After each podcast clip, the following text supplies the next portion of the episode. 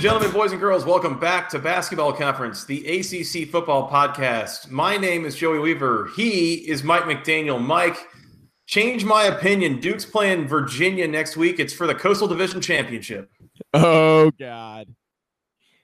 Oh, God. Well, tell me I'm wrong. Tell me I'm wrong. I can't promise you you're wrong because, hey, we told you that excuse my French, shit would get weird, and it did, Joey. It really, really did.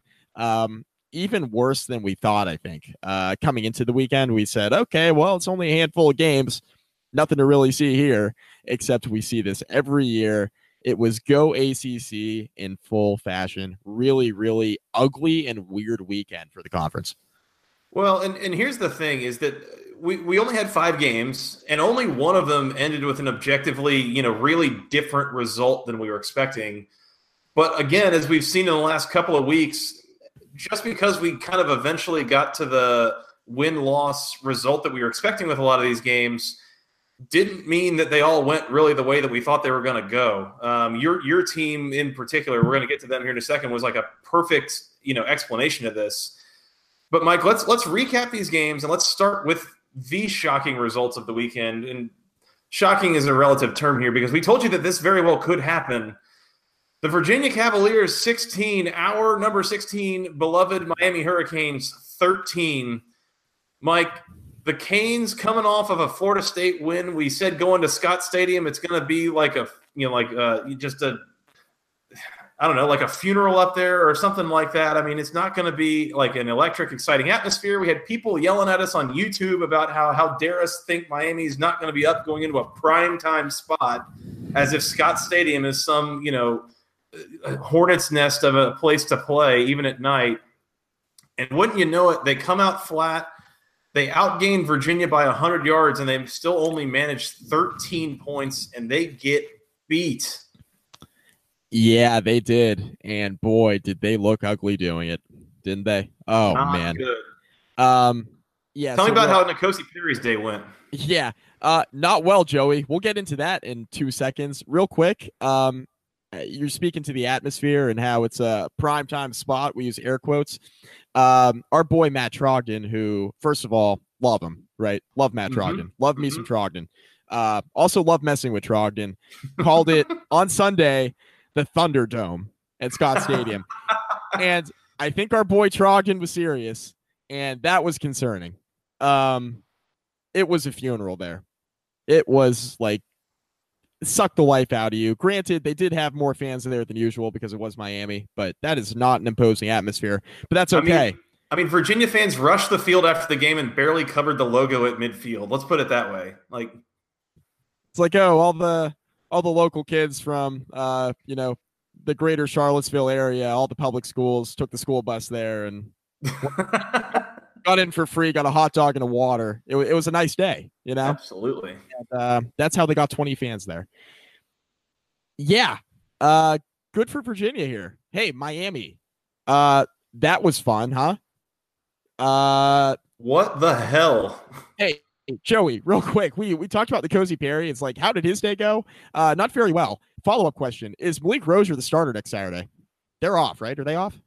I uh, maybe I, I think they're off next week. Yeah, but Okay. I mean, let's, Rosier- let's say let's say that they're playing against a bye week next week. I don't know who the starting quarterback is. I yes. I mean, I think They're- you go back to Perry, but for, for those unaware, N'Kosi Perry comes out in this game as a starter, three of six for 20 yards and two picks, and Mark Richt pulls uh, pulls the leash on that one and, and uh, replaces him with his trusty Malik Rosier, who finishes the game 12 of 23 for 170 and a pick of his own. Still bad. What a mess, Mike. What a mess this situation is for Miami. Yeah, it's a mess. Um, one of those interceptions by N'Kosi Perry wasn't even his fault, and that was the one that got him pulled. So interesting. You just got ricked. Uh, Mhm. we tried to warn them. You, in particular, really tried to warn them. Them being Miami fans, that hey, this happens with Mark Richt teams. Uh, see Bulldogs, comma Georgia, like repeatedly. Um, this happens where Mark Richt says, "Oh, but the veterans on the bench, and he's won games before." Turns out he's also lost games before Joey. So hey, why go against the guy uh, who's got veteran pedigree when you can go with a guy with all this, you know, all this talent and ceiling and everything else. You know, let's just stick with the veteran.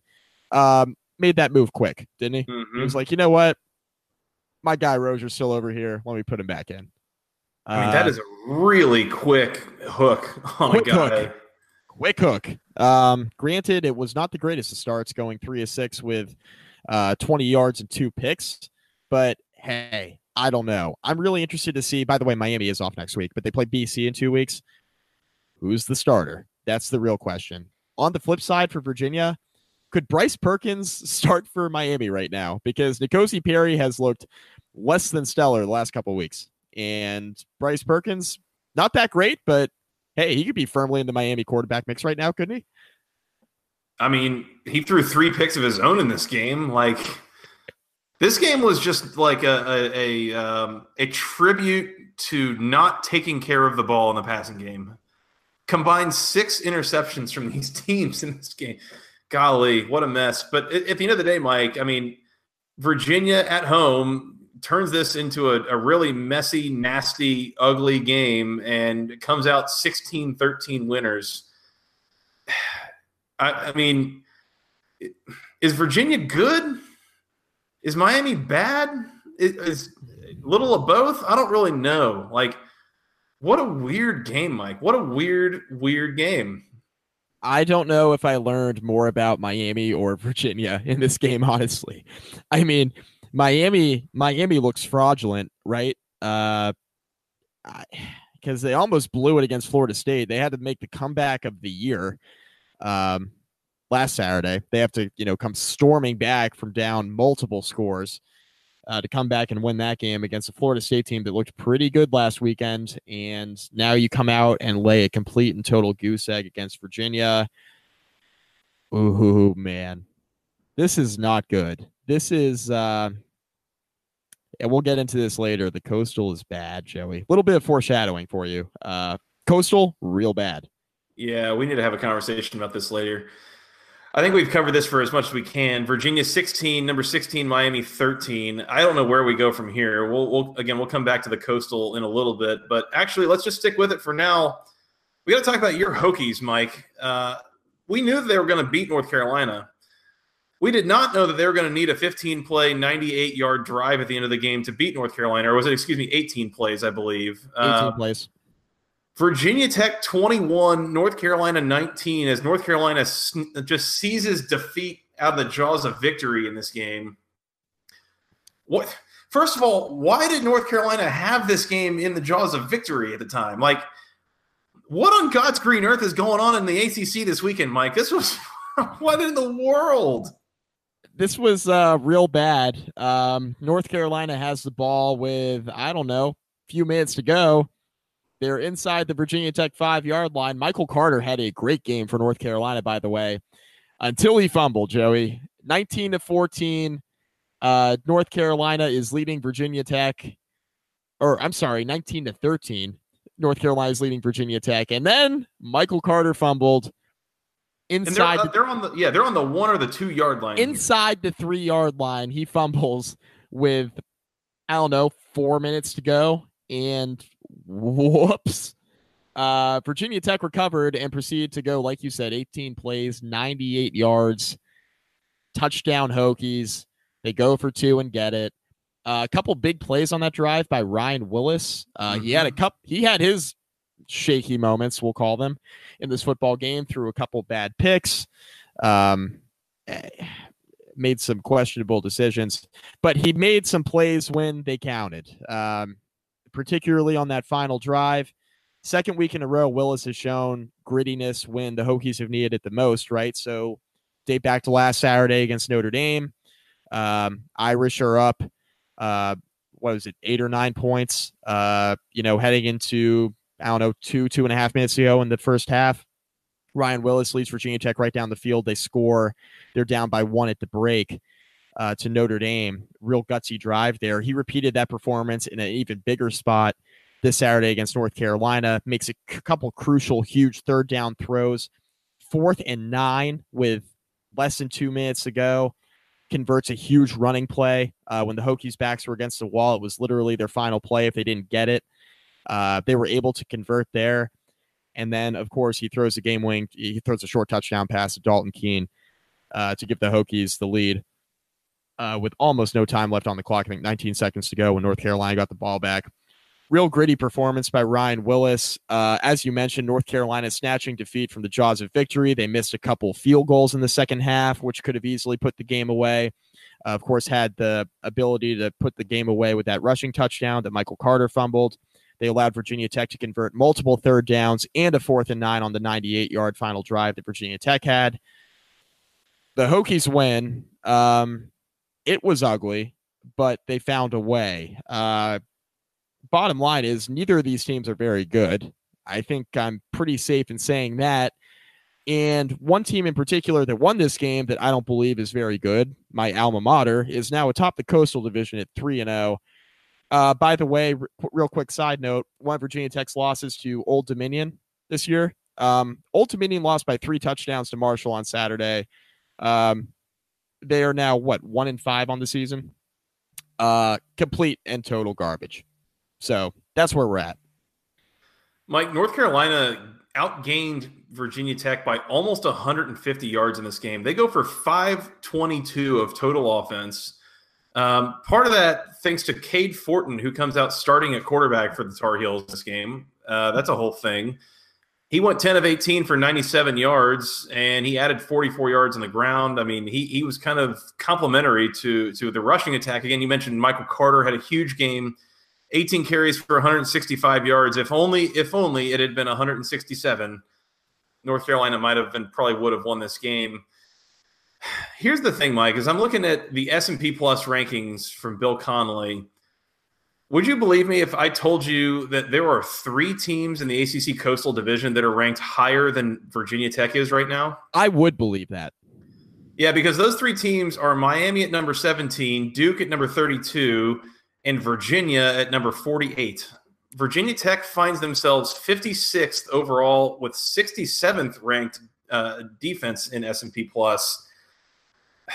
I like I feel like we knew that this was going to be a little bit of a rebuild, but I don't know. I'm I'm just very I'm really messed up. I don't know what to think or what to believe. It's just a very weird game, a weird week, a weird season, frankly. And I'm I'm like losing uh, I'm losing a sense of who's good and who's not, and maybe nobody's any good, and you can't trust anybody at this point. I don't know. In a normal season, I think Virginia Tech has at least three more losses in them, right? Mm-hmm. Um, this is not a normal season, so would it surprise you if Virginia Tech goes, I don't know, ten and two, or I don't know, nine and three?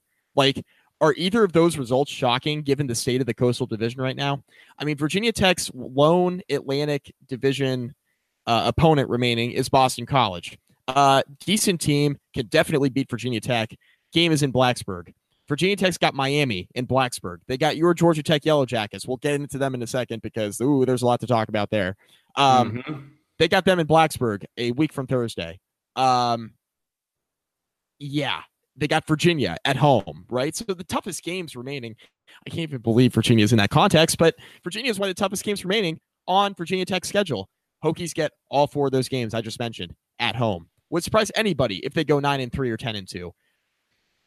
It can't, given the state of this division. It's garbage. And I mean, I, I just I could not find myself shocked if Virginia Tech kind of stumbled their way into like a nine and three finish where they're actually ranked. They're not bad. like a not even receiving votes in the AP, you know, kind of thing. Like, and and they're bad, right? like, and they're a bad, yeah, they're a bad team. It's like, wow, they're nine and three. They're like twentieth in the AP, and this team is atrocious. Like, what is happening this year? by the way, Uh, that wins the Coastal Division. Uh, might win it by a couple games. And Yeah, it doesn't mean that Virginia Tech is like head and shoulders above everybody in the coastal. It just means they're less, a little bit less trash than everybody in the coastal. That's got a little we're bit at. lucky scheduling wise too. Yeah, through seven weeks, I think that's where we're at. I I'm at a loss looking at this because my eyes tell me that Virginia Tech not particularly good this year, but then again, all this competition they keep playing also not particularly good. Um, and and you, squeak out a three point win. Yeah, it's a road game, you know, in a night spot and all that, but it's against North Carolina. I mean, if if Virginia Tech was the kind of team that we look back on and say, oh, they went seven and one and they they won the Coastal by two games and all this stuff, like you expect them to beat a, you know a crappy North Carolina team by more than three points in a comeback effort, right? That, that's all I'm saying, and I it's it's all very confusing, confusing, and I'm just I'm upset. I don't know what to think, Mike. It's all very bothersome to me. Let's move on. Okay. Virginia Tech 21, North Carolina 19, uh, and another game featuring a team just punching way below its weight. Number five Notre Dame 19, Pittsburgh 14 in a game that Notre Dame made their absolute best effort to lose. Uh, once again, I I don't know what happened here or how or why, um, but somehow Pitt kind of drags Notre Dame down to playing at their level, uh, and, and, Notre Dame almost made it cost them or let let it cost them. Yeah, let it cost them. Weird, weird game, weird week. Mike, make some sense of this for me, please. What happened here? Uh, Notre Dame gives up a kick return for a touchdown to start the second half. That was seven of the 14 points for Pittsburgh. All right, uh, that, that, makes plenty of sense, actually. Kenny Pickett uh, totally picketed in this game, which means he was not very good. Uh, Pittsburgh ran the ball a little bit, and Ian Book threw a really bad first half interception to set up the first Pittsburgh touchdown. Um, so there's your 14 points. And then Notre Dame basically just kicked a bunch of field goals with their all time leading scorer, Justin Yoon. And then Ian Book threw a touchdown pass to the best receiver on the team, Miles Boykin, with about four minutes left. And then Pickett picketed, and Notre Dame wins in South Bend. Um, that was uh, that's Notre Dame's letdown game, I think, because uh, you have two huge weeks. You play Stanford at home, and then you go on the road to play Virginia Tech. Two huge night game spots. It's kind of hard to get up for Pittsburgh, but I will not make excuses. Um, that was a pitiful performance. Look what I did. um, yeah, I don't know what to make of this. I think Notre Dame's probably fine, uh, but I mean, Pittsburgh's not very good, and they really struggled to score on that defense, which I don't really understand. 242 yards of offense on 60 offensive plays for gross. gross. Yeah, not not great. Averaging about four yards per play, which is not really what you're going for there. Um, I, guess that's. I mean, maybe that explains the whole thing here. Is that Pitt gets one kickoff return for a touchdown, kind of a lucky, um, you know, major swing in a game that has a, a, total of like 33 points being scored. If you get seven of them on a kickoff return for a touchdown, I mean, that's a pretty big deal. And then for the rest of it, again, they're just dragging Notre Dame down into this game. Um, I, I don't know, man.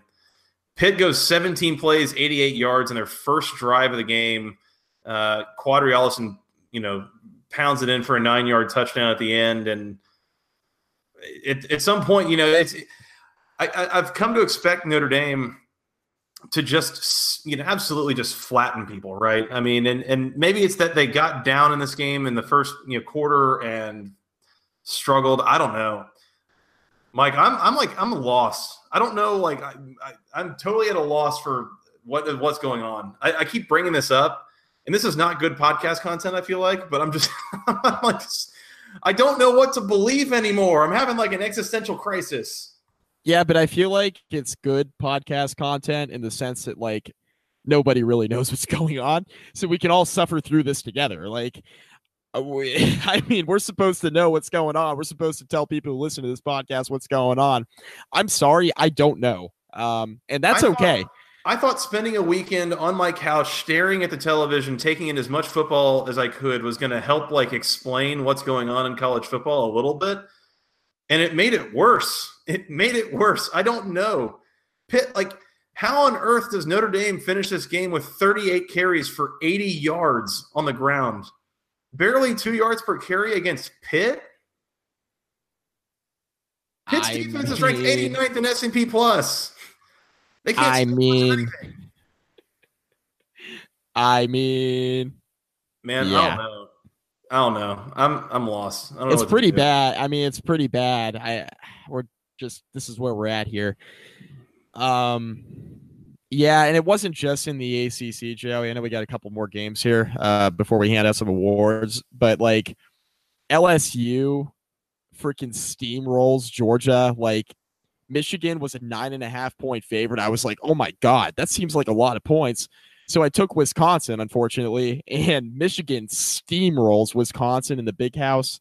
Mm-hmm. Um, Oregon with the upset against Washington. Penn State finds a way to lose. Like complete and total chaos on Saturday across the country. West Virginia loses to Iowa State. Like it was not just the ACC. And we were telling you guys this in the preview too. Like, hey, if you're not interested in these games, like look across the country this weekend because there are a lot of really interesting games out there that could get pretty fun and a little bit weird.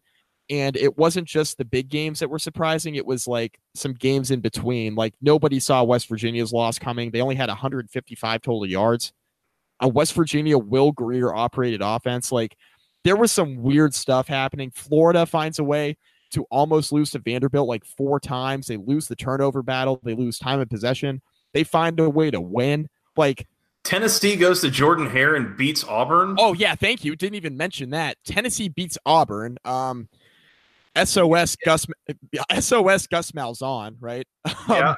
UCF comes as close to their own mortality as they ever have in this giant win streak they've gone on. It was yeah, long story yeah. short, this whole Saturday in college football was an absolute cluster, Mike. I mean, it was a it was a mess, and and the ACC in no way was was uh, was immune from that. And so I guess maybe that's kind of what we're seeing. And I don't know. There's a lot of rhyme or reason either as to how or when this whole thing pops up, but our picks certainly fell victim. We were we we agreed on all five games in the ACC, and we went one and four, which yeah tells you what you need to know. This was this caught all of us off guard. Um, I don't know, just a weird weekend. I I got nothing, Mike. I don't know. I don't get it. Well, let's continue trudging on here and try to get through these last two and try to make sense. Uh, this next one in particular for you, Joey. Yes, let's. By the way, before we move on, number five, Notre Dame, 19, Pitt, 14. What the hell? We'll move on and talk about Duke 28, Georgia Tech 14. And this game was uh, really infuriating. I'm not going to lie. I, I, was real mad. I was yelling. I was cussing, all this stuff. Luckily, in the in the uh, sanctity of my own home, and uh, while the dog was getting groomed and my wife was out shopping. So, um, look, here's the thing: is that this game was played to a stalemate through 40 minutes of game time. Um, it was seven seven with five minutes left in the third quarter. Now, what happened then? Georgia Tech loses a fumble. Let me tell you what happens then. Dude, tell me, four, jo- tell me, Joey. Four plays, 57 yards, touchdown. Kick it off to Georgia Tech. First play, Quan Marshall, fumble. Duke, five plays, 34 yards, touchdown. Kick it off. Fumble the kickoff. Duke, one play, six yards, touchdown. So with five minutes left in the third quarter, Duke and Georgia Tech tied at seven uh, seven apiece. Five minutes of game time and 10 offensive plays for Duke later. They're up 28 to 7, and the whole thing was over. I mean, that was yep. it. You know what we call that, Joey? Georgia Tech being a complete disaster. We call that offensive efficiency for the Duke Blue Devils. That's what we also call that. that. Also, that, yes. 10 plays, 21 points for Duke. Now, to be fair, again, that was two touchdown drives of a combined 40 yards and I think, what, five or six plays? I mean, it was basically nothing. Um, Georgia Tech lets the thing get totally get get away from him. TaQuon Marshall gets a little bit dinged up in this game. He he bangs up his left shoulder. He did not return. He was on the sideline and his shoulders and you know got some ice on it and the whole thing. Uh, this game was just it was frustrating. It's becoming very very apparent that Georgia Tech, in any way, shape, or form in the passing game, is just completely ineffective. Um, they finished the game a combined seven of 17 for 125 yards and a touchdown, but that doesn't tell the whole story. And a lot of this really was was like, I mean, the first play of the game, Quan Marshall drops back for a pass, and all four Duke linemen got there at the same time and sacked him. At this, I mean, it was like this just futile effort trying to trying to throw the ball. And at that point, a well coached defense like Duke's is just going to stall out this offense to me, Mike, this game was there was, I mean, there was all sorts of nonsense that went on in this too. There was some really, really odd officiating going both ways. Um, there was a, a, fight at one point shortly before halftime that got uh, Victor Alexander thrown out of the game for Georgia Tech, even though Duke's defender like ran at him and started it, and Alexander just kind of swung at him a couple times to defend himself, and he gets thrown out of the game. And for some reason, the Duke player doesn't. I don't know about that. That was Brandon Feemster, by the way. Um, the biggest, if, if I'm looking for a positive takeaway for Georgia Tech, it's that their pass rush looked really good in this game. They got after Daniel Jones a whole bunch. It was some of the best pass rushing I've seen out of a Georgia Tech defense in years. Um, and yet, uh, Duke's still just a really well coached team. They got some opportunities. They took advantage of them, and and that was that. Um, it just at this point, Duke is a better football team. They are better coached. Their players are at least on a comparable talent level in a lot of cases. And at that point, if you don't have a significant talent advantage and you're worse coached, I mean, you're going to get beat, which is what happened to Georgia Tech here and seems to continue to happen to them. And after two, I made the point late in the game, and I'll, I'll this is the last thing I'll say, Mike, is that I made the point late in the game. Georgia Tech looked really good the last two weeks against two bad teams, that being Bowling Green and Louisville. This week they took on a decent to even pretty good team, and they looked awful again. And I think this is where we're at with Georgia Tech in 2018, and that's that's really telling when you got a coach in year 11 with the program, and this is what you're seeing week in and week out against the the basic competition you can expect to play at any given point. So really, really disheartening for Georgia Tech fans, myself in particular. But uh, there's a lot of uh, there continues to be a lot of chatter about what does the future of this program look like uh, following the conclusion of the 2018 season. Some people even hoping it's sooner than that. Um, are we sure Duke's pretty good? Mm. I mean, Virginia Tech beat them by multiple scores. I don't think Virginia Tech's that good. Like, yeah. Are we I sure? Mean, like, I mean, so let's say it this way: they're opportunistic at the very least. Again, I mean, they, they they scored 21 points off of three turnovers in a row that to kind of put this game away. Um, their defense is legitimately pretty good. I mean, Joe Giles Harris and Ben Humphreys combined for 26 tackles in this game. Yeah, they're real good. Yeah, um, Joe Giles Harris, stud. Yeah, he, he's he's a baller.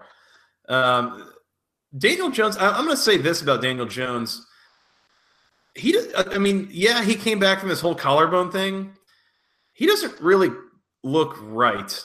Nope. He's he's a little bit of if you're if you're a uh, an NFL guy, he's a little bit of where Andrew Luck is, I think, where he's kind of come back from these injuries, but it's clear that they don't want him throwing a pass more than like 20 yards down the field. Yep.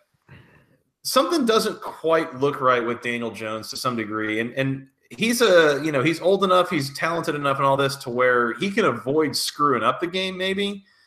But I don't think he's the dynamic, game-breaking quarterback we thought he was going to be two years ago when he was lighting a lot of people up as a freshman.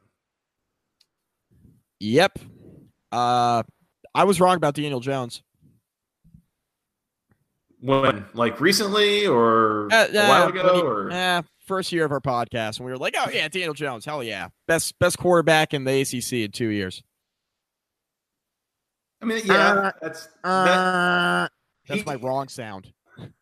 I, I, mean, we can all see why you thought that two years ago. I'll give you that, I, but totally. I mean, between last year, which was just a strange, you know, poor developing year for Daniel, and then this year, kind of coming off the injury. He's, I mean, he's been a little bit better this year than he was last year, but I think with the injury thrown in there, I mean, we we really thought two years ago that he was going to be Cutcliffe's next NFL product as a quarterback, and, and he still and he still might be right, but uh, yeah. I mean, he's completing sixty eight percent of his passes this year. I mean, that's good.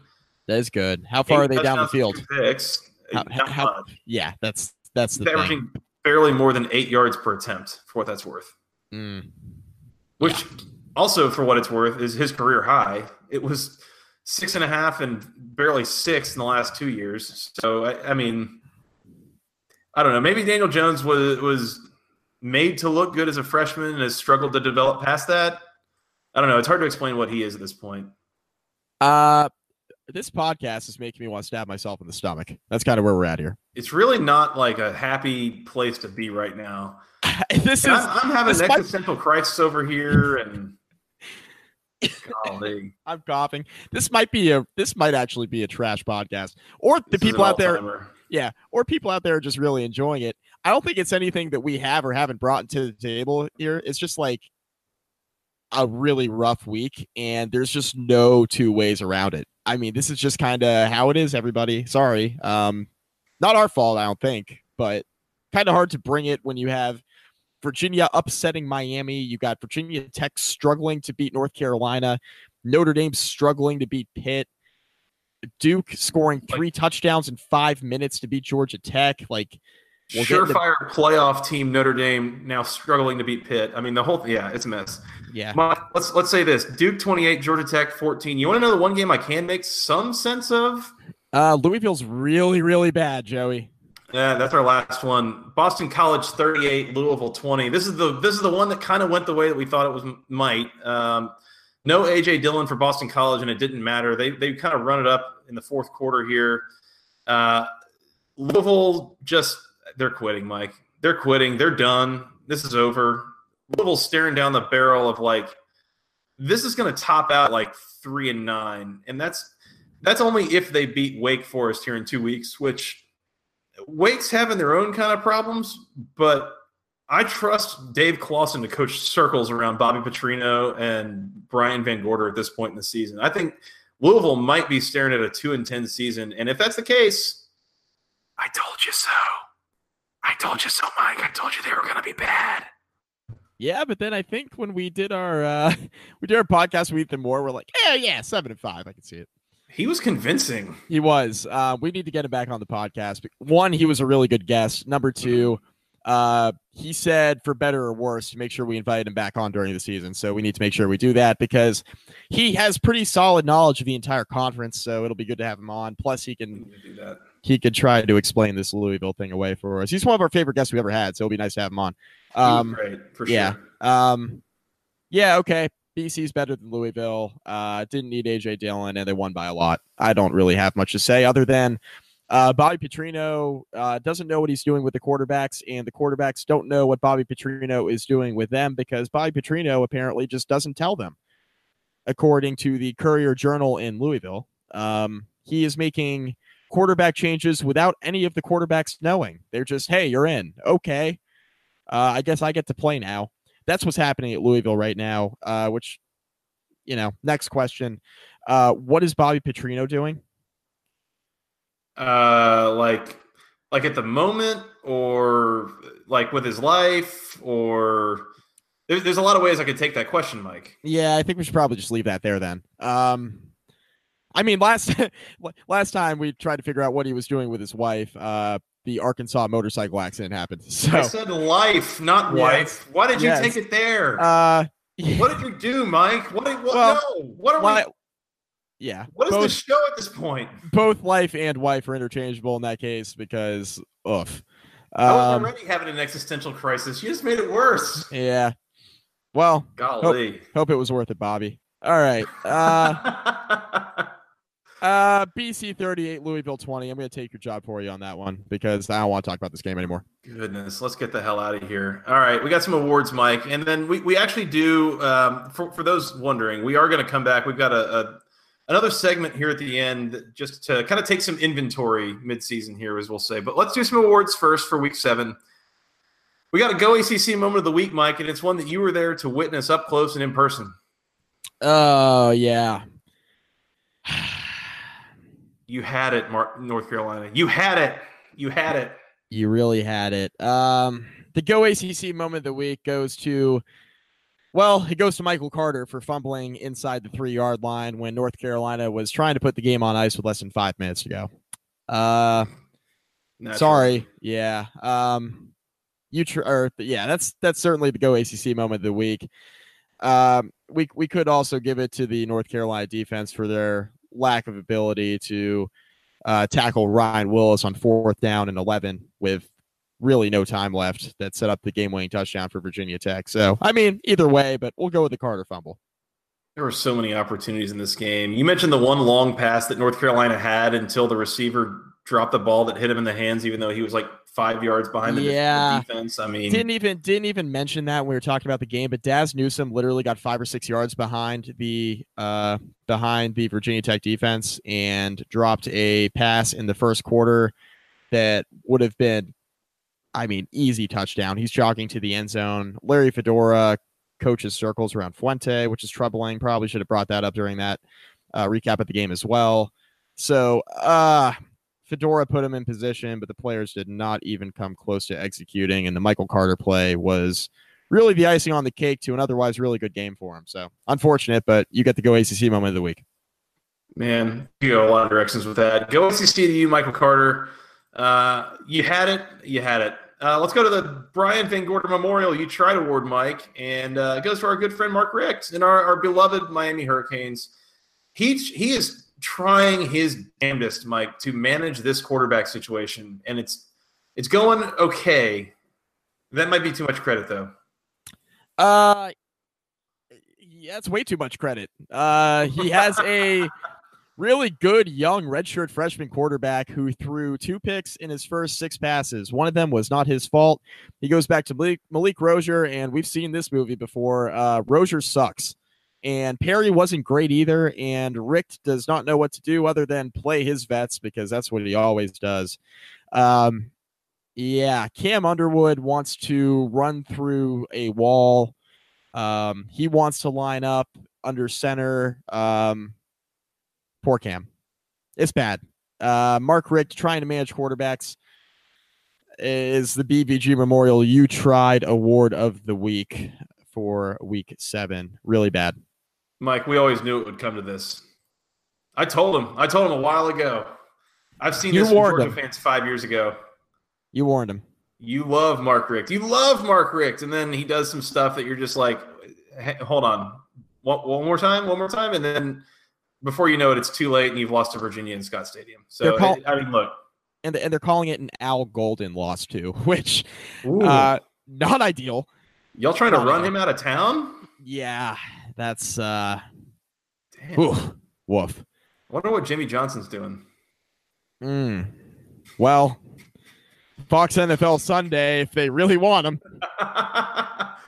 He's still covering that NFL, Mike. He's got to know better than Mark Richt. Anyways. Hey, I mean, it worked worked out for Jon Gruden. I mean, he covered the NFL, got himself a Raiders job, and now can't coach. So, whoops. But he's got a great contract. So, hey, Jimmy Johnson, what you doing? You up? There you go. There you go. So, Mark Richt, uh, you tried to manage your quarterback situation and really might have just made it worse. Uh, Mike, dumpster fire of the week. What we've we've typically been a lot more targeted with this, but I think there's a certain theme going on in this show this week that the dumpster fire of the week right now is just kind of a collective idea. There are there are seven teams that belong to a division right now that look like a complete and total abject disaster. And I think they might collectively be a dumpster fire.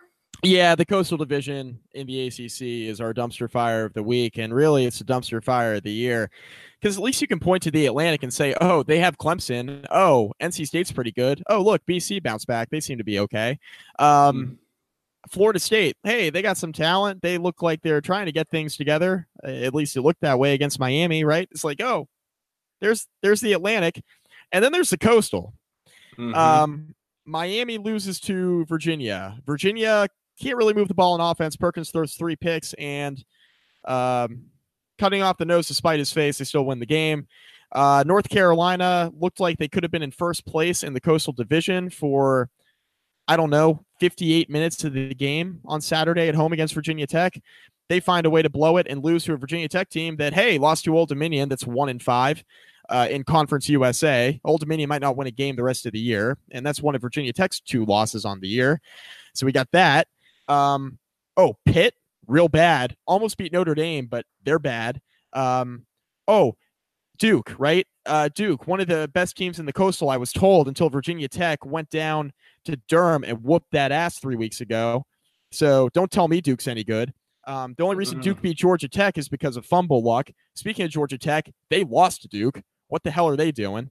Um, They found a way to lose that game. Oh, just atrocious. It's a mess, Mike. It's real bad. I mean, it's real bad. It's real, real bad, Joey. It's real bad. So that that thing I said uh, to begin the show about Virginia and Duke being for the ACC Coastal Championship next week. I mean, I was mostly joking, but not entirely because, frankly, Virginia's got a win over Miami, and there's not anybody else in the division that I look at that is like definitely going to beat Virginia, except for the fact that Virginia hasn't beaten Virginia Tech in like a decade and a half. Yeah, but, but, do, but do you think they're scared of going into Blacksburg this year? I wouldn't be. If that game were in Scott Stadium, even then, uh, whew, maybe I don't know. Careful, careful. Tech only beat Virginia ten nothing in Scott Stadium last year. Yeah, yeah. The Thunderdome. The Thunderdome. The Thunderdome. Jesus. I just, I don't know, man. This is a mess. So let's let's let's take this where we're going to take it, Mike. So I, I mentioned that there was going to be one more segment we were going to do. We, this is usually where we would end our weekly recap, but given that there were only five games this week, um, and there's only four next week, we, we wanted to take the opportunity. We're about halfway through the season here. Wanted to kind of quote unquote take inventory. You know, what do we know about these teams? Are they better? Are they worse than we thought they were going to be? Let's what I want to do, let's talk about the Coastal Division tonight. And then what we're going to do is when we come back to preview week eight, again, when there's only four games, uh, we can talk the Atlantic Division. There has been a lot of moving pieces this this season, and we had some preseason expectations. So again, let's just kind of walk through uh, how we feel about these teams relative to what we were expecting. You know, maybe a couple of months ago. Yep. Um, and we'll start from the the bottom of the Coastal Division. And right now, at one and three in conference, my Georgia Tech Yellow Jackets. Uh, Mike, how do you feel about Georgia Tech now relative to your feelings about, you know, call it a month ago? I thought they would be better.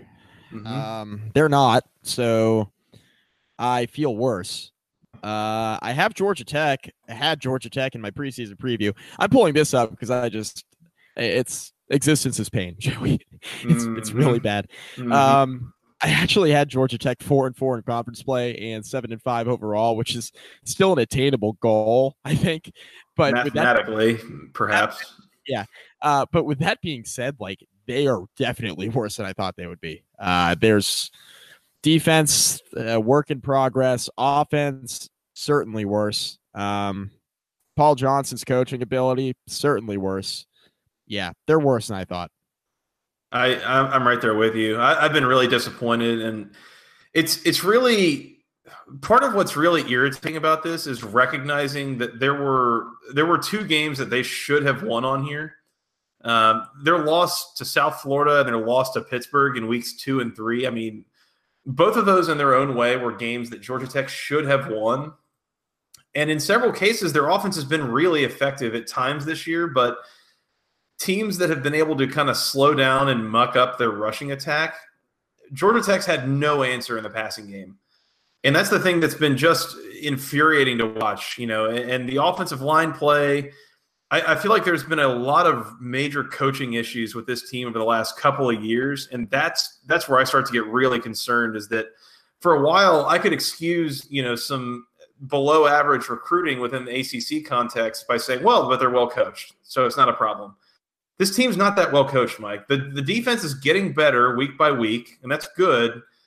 But the fact that the offense is poorly coached for the first time that I can say this, you know, in years under Paul Johnson is very, very concerning. And I, I don't have a lot of faith this is going to get any better. I feel like I'm about to lose the money that I bet on them to win six plus games this year. Um, I, I, I, it's not good. Georgia Tech not good this year. Not nearly what we thought they were going to be. Yeah, at one at one and two in the Coastal Division. In sixth place, the North Carolina Tar Heels, who let's i'm not going to lie mike. I, I, had minimal expectations. I think we were between them and virginia being like the worst team in the coastal preseason. North carolina started out the season real bad. Losses at cal and at ecu it wasn't pretty. They came back and beat pitt and now they almost beat virginia. They're starting to show some signs of life. They got they got some guys back from suspension and they're starting to show some signs of life here. Is this them dragging other teams down to their level, or are is North Carolina getting better as we get you know midway into the season here? Uh, I think they're getting better, but right now they're about what I thought they would be. Uh, mm-hmm. Thought they would be. I mean, I picked them last in the Coastal. Um, they're about what I thought they would be, but I think they are going to end up. I, I mean, I, I picked them to go four and eight, so I mean, I think they can get there, right? Um, five wins, probably not completely and totally out of the question. Uh, it would take a hell of a second half of the year to get there, but I mean, four wins certainly within the realm of possibility. North Carolina, I think, is definitely getting better, but I think as far as the end result goes, I think it's going to be right around where I thought, if that makes sense. It totally does, and I, I think I, I, agree. They're probably getting a little bit better. They're going to win a couple games down the stretch. They'll beat Western Carolina in, in November. They're probably going to jump up and beat a Syracuse or a Georgia Tech or hell, even a Virginia Duke or NC State at this point. I mean, who even knows? Um, but yeah, let's let's just say this: they're one and four, and the only reason it's not any worse is because the UCF game was canceled. Yep. Um, I, I, mean, they would have gotten smoked in that game too. So North Carolina maybe getting better, but still not going to make a bowl game. That's it. Nope. They're At one and one in fifth place, the Duke Blue Devils. And we've talked a little bit about you know Daniel Jones in this podcast and their and their offense and some stuff. I'm thinking Duke is kind of kind of what we thought they were, except maybe not in the context of the division. Like they're about what we thought they were going to be, but the rest of the division being worse means that Duke is going to look better and, and and have some better results. That's kind of where I'm at, I think. Yep. I thought Duke was probably like seven and five, and seems like they're well on their way. So this is about what I thought. I mean, a lot of people were really high on Duke. I was not one of them. I thought they would be fine. I didn't think they would be terrible. It's kind of where we're at. Mike, if if let's, I'm looking at the remaining schedule here. Virginia at home, at Pittsburgh, at Miami, home against UNC, at Clemson, home against Wake Forest. I'm just going to throw it out there at five and one now, and with that remaining six games, ten and two is on the table for this Duke team. Yeah, ten and two is on the table, and it would be a bad ten and two right? Like, w- would you look at them and be like, man, it's the same thing we were talking about with Virginia Tech earlier. It's like, man, they went 10 and 2. Like, how the hell did that happen? It would be um, an underwhelming 10 and 2. That's it sure. would. It would for sure. Um, yeah, they're gonna they're gonna get beat in Death Valley, and I say things like this with you know a lot of confidence, and then only watch them damn near beat Clemson. Joey, Joey, we yes. could have we could have Virginia Tech and Duke for as bad as the coastal is. We could have Virginia Tech and Duke at 10 and 2. Oh dear lord. Oh my god. That's on the table oh, too. Oh my god. And it's not completely out of the realm of possibility. Actually, it could it could absolutely happen. Virginia Tech's toughest games are at home. Mm-hmm. Duke can certainly go five and one in the last six given their schedule. Mm-hmm. Oh my god. two ten it's and two teams in the coastal, and neither of them being any good. Oh, this is the give, darkest timeline, Mike. Give it to me. Inject this is the that, darkest timeline. Inject that ACC porn into my veins. That would be mm. ama- That would be amazing. Go ACC content. Two ten and two teams, probably both in the top twenty. Neither of them are actually any good. That would be unbelievable. This show is officially 100% off the rails. Um, talking about injecting adult entertainment into our veins. Let's do it. All right. Yes. Uh, Pitt at two and one in conference. Hold on, hold on, hold on. We're checking the record books on this one. Pitt has defeated Georgia Tech and Syracuse and has lost to UNC, which that is just that's that's something to explain by itself. Pitt at three and four. This is no, they're not that. Is Pitt making a bowl game here, Mike? I said six and six. Duke at Virginia, Virginia Tech at Wake at Miami. I mean, if they get to a bowl game, they're probably spoiling our 10 and 2, 10 and 2 prediction we just had. Uh, hey, how about this? Pitt could finish 3 and 9. They could lose out. That's on the table too. Duke at Virginia, Virginia Tech at Wake at Miami. Tell me there's one of those games they can't lose. Uh, you won't be hearing that from me. Yeah. That's on the table.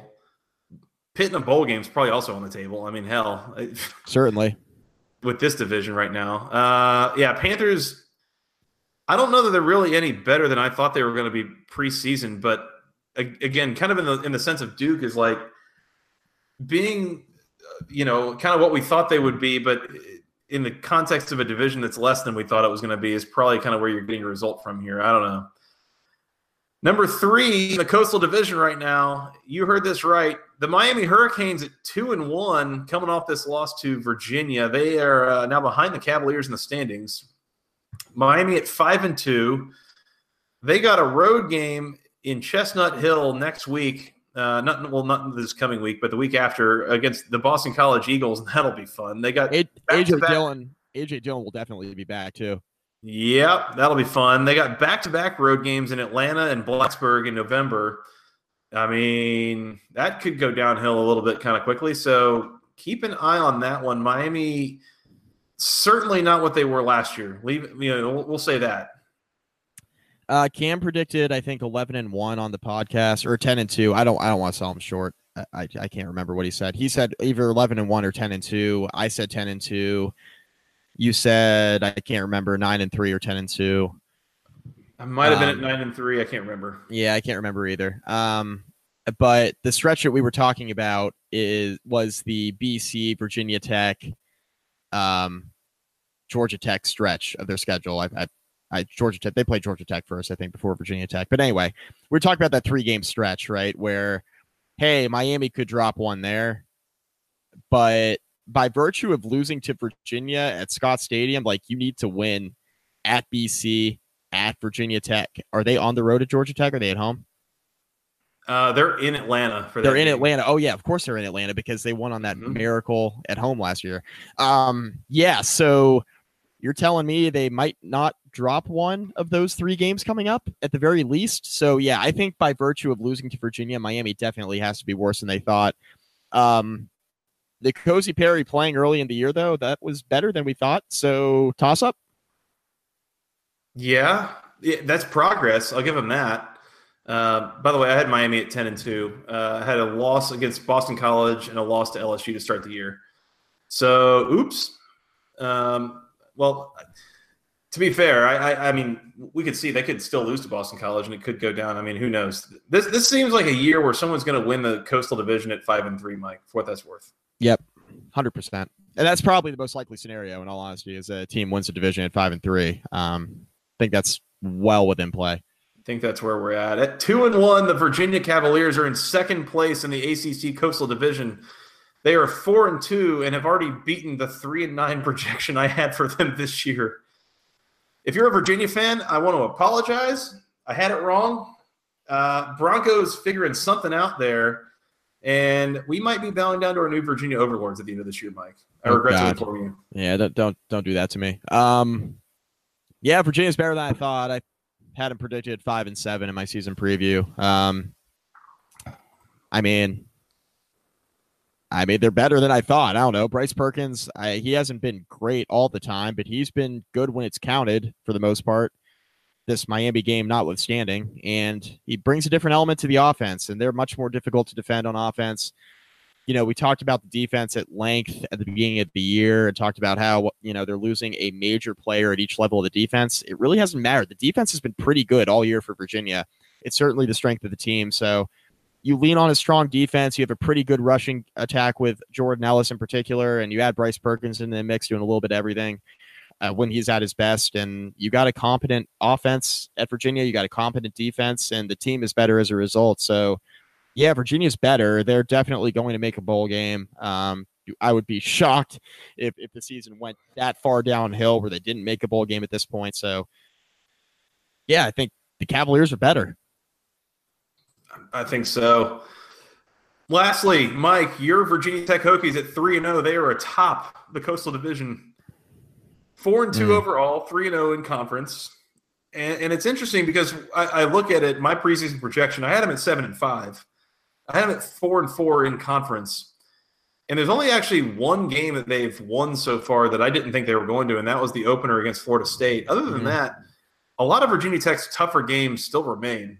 Um, you do get Georgia Tech at home here on a Thursday night coming up next week.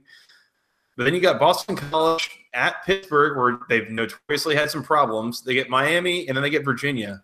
As you mentioned, four of five games to end the year are at home. But again, those are some of the tougher opponents you play, and you want to play them at home. But there is room for further error in here for uh, for Virginia Tech. I think room for error, and I'm fully expecting the error to come to pass. Um, this is not going to be good. I think down the stretch, I think Tech is more than likely to lose two of the remaining games on their schedule based on what I've seen um, through the majority of the season.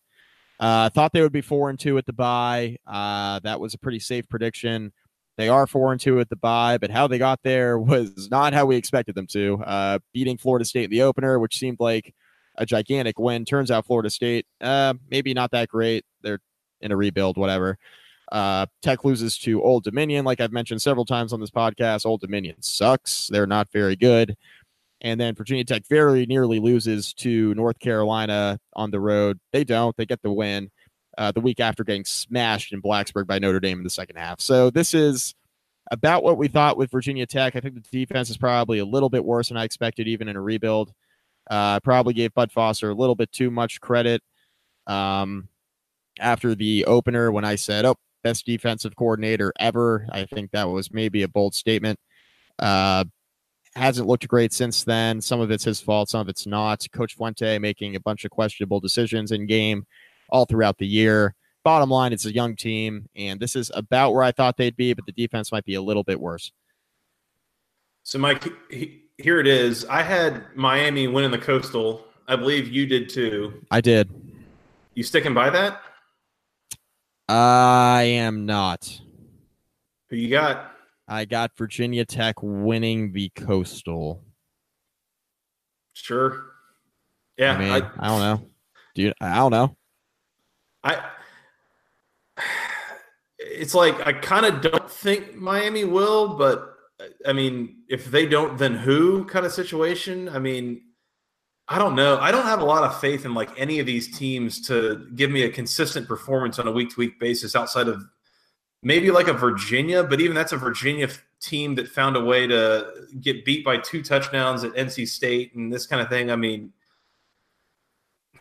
who's the best team in the Coastal Division right now? I don't even know.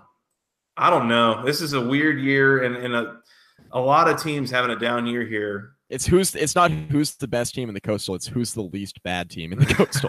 that's that's the question. It's it's not who's the best. It's who's not the worst. All right, um, I'll allow it. I'll allow yeah, it. that's kind of where we're at here because, I mean, let's be honest. The worst team in the Coastal right now is, I mean, I don't even know. I mean, it's te- I mean, it is the Georgia Tech Yellow Jackets by virtue of record, but are they like really the worst team in the Coastal? I mean, I. That, that's the thing is to me that the worst team in the Coastal is a like a neck and neck three horse race between Georgia Tech, Pittsburgh, and North Carolina. Right. We've already seen Pitt beat Georgia Tech. We've seen North Carolina beat Pitt. Georgia Tech going to Chapel Hill, I believe, here in a couple weeks. That might uh, that might settle it. Yep, I, I think we can settle this. And speaking of settling it, um, the margin for error between the worst team in the coastal and the best team of the coastal right now is basically zero, if not zero. Yeah. Right? I mean, it's yeah. There's no. I mean, Miami loses to Virginia. We thought Miami might be the best team. Virginia Tech very nearly loses to North Carolina. They got Georgia Tech next, the worst team in the coastal by virtue of record. Georgia Tech loses to Pitt. They lose to Duke. Like uh, that's the thing is that like as as down as I am on Georgia Tech, I also recognize that there's not a team left on the schedule in the division that they can't beat. You tell me that they can't beat Miami and Atlanta, that they can't go to Blacksburg and beat Virginia Tech. I mean, there's again, there's none of these teams that you feel so good about that that they can't get beat by someone else in the division. So, uh, for what it's worth, Mike, I'll end with this. I saw today, and, and I want to confirm and make sure all the people out there are aware that it is still a you know an absolute mathematical possibility that all seven teams in the ACC Coastal Division finished four and four, and that could be the point that we are finally headed towards. After long last, at long last, we are headed for quite potentially a seven-team makeup of four and four teams and that would just be a hell of a go ACC party, Mike. That would be a party. It would, and that is so 2018, isn't it? That is just mm-hmm. how it's gone and how it should go, uh, considering what we've looked at so far. This has been really, really bad through the first half of the year. Can't wait to see how much worse it gets. It's been a super weird year. All right. Well, anyways, Mike, that wraps up the coastal here at mid-year. We're going to come back and we're going to preview Week Eight, along with a bit of a mid-year inventory on uh, the Atlantic Division, which is a little bit better defined at this point. So that should be a little bit less of a meandering, um, soul-searching kind of session there. Uh, we're going to come back and do that later this week. Uh, in the meantime, they can find us on Twitter. I am at FTRS Joey. He is at Mike McDaniel CFB, and together we're at BC Podcast ACC. Y'all can send us an email with your questions, comments, concerns to the longest email address known to man, basketball conference podcast at gmail.com. Nailed it. Yep. You can find us on iTunes, Google Play, SoundCloud, the Overcast app, wherever fine podcasts are sold for free. And Mike, tell them where they can find us on the social medias. Facebook, facebook.com slash basketball conference, rate, review, find all of our podcasts there, Joey. Yes, please do. Please do. If you haven't rated us yet, please do that. That is very helpful. And finally, Mike, they can find us on YouTube. They can go search for Basketball Conference. They can find our videos, uh, these recordings posted. If you want to see me wearing uh, a shirt rep in a team that is no longer in the postseason of the baseball season, uh, you can come check that out there. And by the way, we have a bit of a budding comment section. Although, be warned, if you are going to go on there and talk a bunch of nonsense about how how dare I say that Miami won't get up for a night game at Scott Stadium, your team better win, Joey. You get whatever's coming. You you have earned whatever happens. So uh, just just be aware of that. But uh, please come in and check out our videos and, and comment on them. Please do. Yep. Uh, Mike, anything else before we get out of here? We made a lot of jokes, but Joey, this is actually a pretty good podcast. I think. I think the people will enjoy this, despite how bad the games were this weekend. I, I'm going to throw this out there, Mike. I think this podcast has been an excellent representation of the ACC Coastal Division this year so far. Okay, we'll leave that there. Some good, some bad. Overall, pretty entertaining. It's been fun.